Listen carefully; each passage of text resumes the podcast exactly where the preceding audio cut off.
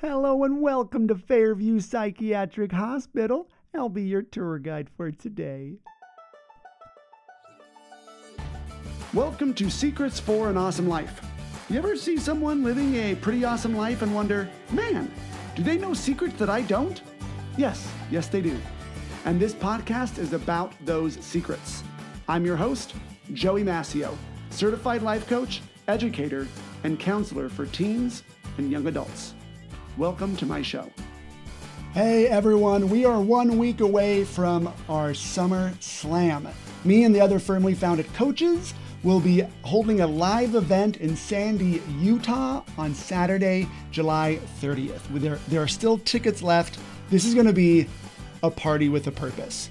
Teens and their parents are going to come and learn great skills to build confidence, manage emotions, strengthen relationships. It's all the skills, the crucial skills that lead to success and happiness in life, just in time for school to start. I know I said the S word, it's still summer, but school. All right, school is starting soon, and to get you ready for it, come out to the Summer Slam. And an announcement, Kristen Walker-Smith from 1 Minute Scripture Study Podcast, she's going to be there, and it's going to be great. So if you want to meet her, meet us in person, come on out. Go to firmlyfounded.com/event to get your ticket right now because it's happening soon. And now episode 85, The Worlds We Build. Jasper walked the white corridors with the nurse. She was a kind woman who was doing a very good job at explaining how things worked at Fairview Psychiatric Hospital. Jasper took notes on the back of his brochure as she spoke. The nurse opened a door to a common area. 12 patients sat at tables, all busily working on a project. They were constructing things out of marshmallows and toothpicks. The nurse smiled widely at Jasper, obviously very proud of this room, and said, "This is where we have cognitive exploration time. The patients are given the materials, marshmallows and toothpicks today, and are instructed to build something. The things that they build tell us a great deal about what's going on in their heads. These are called self-reflecting structures." "Really?" said Jasper. "Fascinating. Can you explain to me the meaning of that one over there?" Jasper pointed to a patient with a large build who had built a very tiny structure with his marshmallows and toothpicks. "Oh yes, that's Wallace," the nurse smiled. "Because of Wallace's great stature, he's almost 7 feet tall, he sees the world around him as tiny, hence why he is building a smaller, self-reflecting structure than almost anyone else." "Interesting," said Jasper. "And what about her over there?" He pointed to a woman who was hunched over in her chair. Her self-reflecting structure was short and sprawling, covering nearly the whole table she was sitting at. "That's Isabel," said the nurse. "She is risk-averse, which means she doesn't like taking any chances. She keeps close to the earth because it's familiar and safe to her." "Wonderful," said Jasper. "Truly wonderful. Fairview seems like a wonderful place. I'm sure it'll be great for my... I forgot who I was looking into this place for." "Why, Jasper," smiled the nurse, "you're looking into Fairview for yourself." Jasper shook his head. "What? No, that can't be. Why would I put myself here? I wouldn't put myself here." "But Jasper, you already have, sweetie. Let's look at the most impressive self-reflecting structure built by one of our patients." The nurse opened 2 double doors leading outside. Jasper stepped out and couldn't comprehend what he saw. The nurse stepped up next to him and looked up in admiration. "Isn't it spectacular?" The building they had stepped out of wasn't a building at all, but a giant marshmallow. It was connected to other giant marshmallows all around them, with huge toothpicks forming the compound that was the Fairview Psychiatric Hospital. Jasper, the nurse, and the other patients were all tiny people in a large, self-reflecting structure that was being built by a very large person looming over them. And that's what blew Jasper's mind the most. The large person building the world he was walking around in was him. The nurse lovingly squeezed Jasper's arm and said, "You see, honey, you already put yourself in here." Inception! Okay, that was my stab at a Twilight Zone type of a story. A mind-bending type of tale, if you will. Which is very fitting for today's topic, which is the concept that we live in worlds that we build with our minds. Hear me out. It's trippy, but true. Facts around us are the building blocks, the marshmallows, if you will. Our stories are what connect them together, the toothpicks. This builds the world that we live and operate in. For example, someone could have the facts of their height being 5'7", their weight being 165 pounds of not much muscle, their head being bald, and their skin being very white. Those would be facts. Okay, well, very is a little bit of a story, but their skin being white, those would be facts. Then they connect those facts together with their stories or interpretations of those facts. Let's say their stories are, I'm weird looking, I'm not attractive, no girl out there will be interested in me, I am not as valuable as other, taller, tanner people. And each one of those is a toothpick, a very small toothpick. And when he connects it all together to form a world, he's going to be in a very small and very limiting world. Or, if he could change the stories he tells himself into more useful stories, more helpful stories, then he's building with longer toothpicks. He can get more height out of them, more distance, more benefit. Stories like, I'm a friggin' catch. I have a lot going for me. There is totally a girl out there who will fall in love with me. Or, I'm really awesome.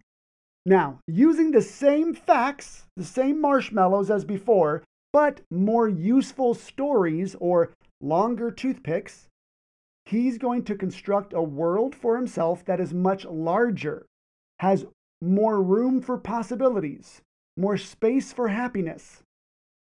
Those facts, by the way, are mine. Okay, and those marshmallows are my stats, 5'7", 165 pounds. And the stories that I gave you in the second example, the longer toothpicks, those are the exact stories that I used to build a bigger world for myself that allowed me to get my beautiful wife. Here's another way to view it, okay?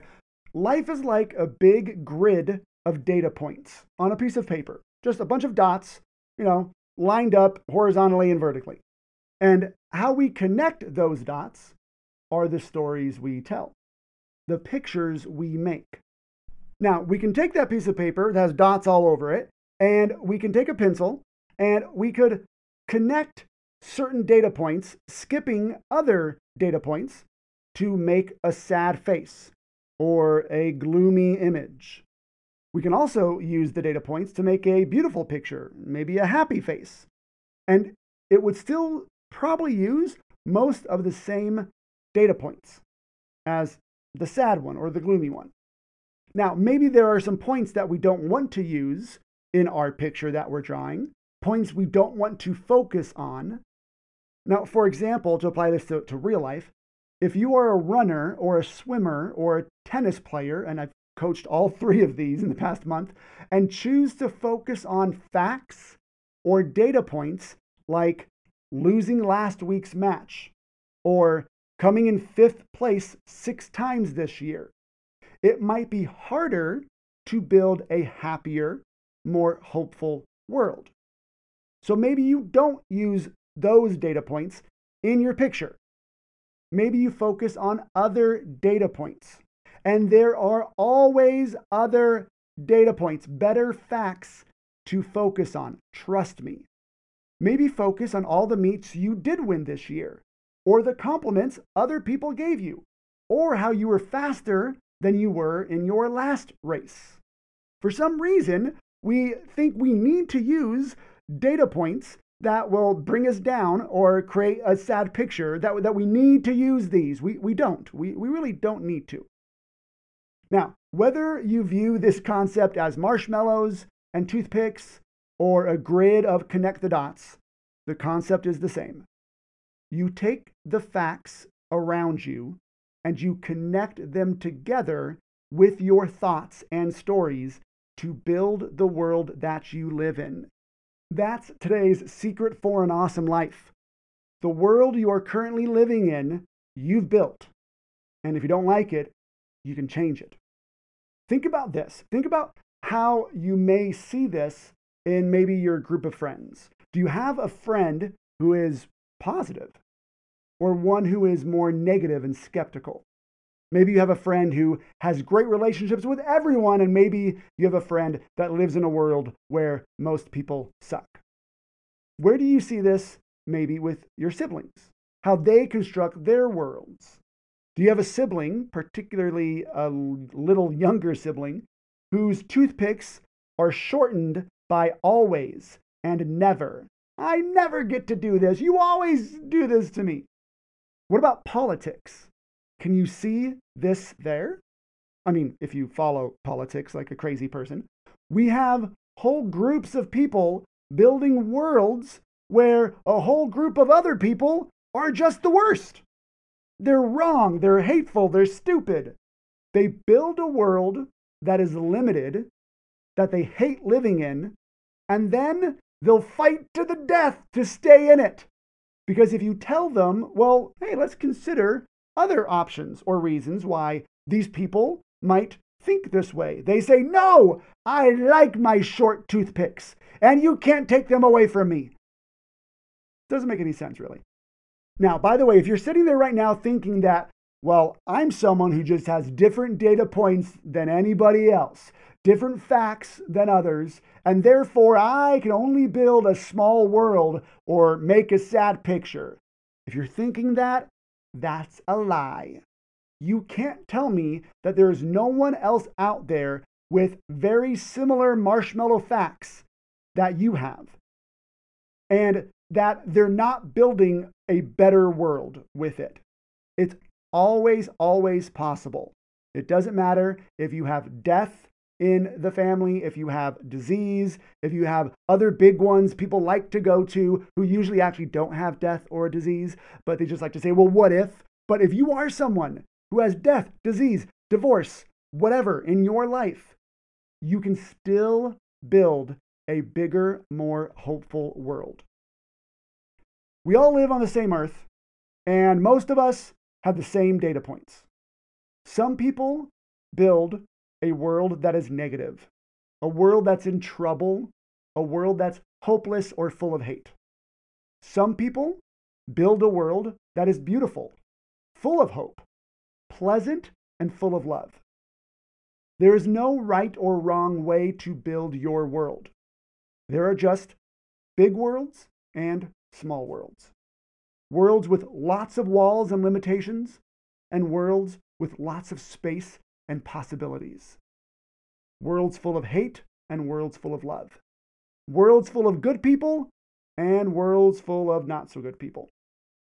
No matter who you are, you can build any world you want to with the data and facts and marshmallows that you have. So look around. Do you like the world you live in? If not, only you can change it, because you are the one who built it for you. Hey teens, would you say you are the sidekick or the hero of your life? You see, sidekicks play small. They let their emotions stop them from doing the things they want to do.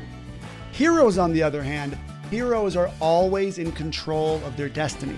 They still struggle, but they know how to struggle. They know how to develop self-confidence, manage their emotions, and take the action they need to so their story ends the way they want it to. If you want to stop being a sidekick and start being the hero of your story, let me be your coach. I take teens from sidekick to hero in the Firmly Founded Family Membership. And this membership isn't just for teens. We have stuff in there for parents as well. So if you're ready to switch into hero mode, go get your parents and go to firmlyfounded.com to see when our doors to the membership open next.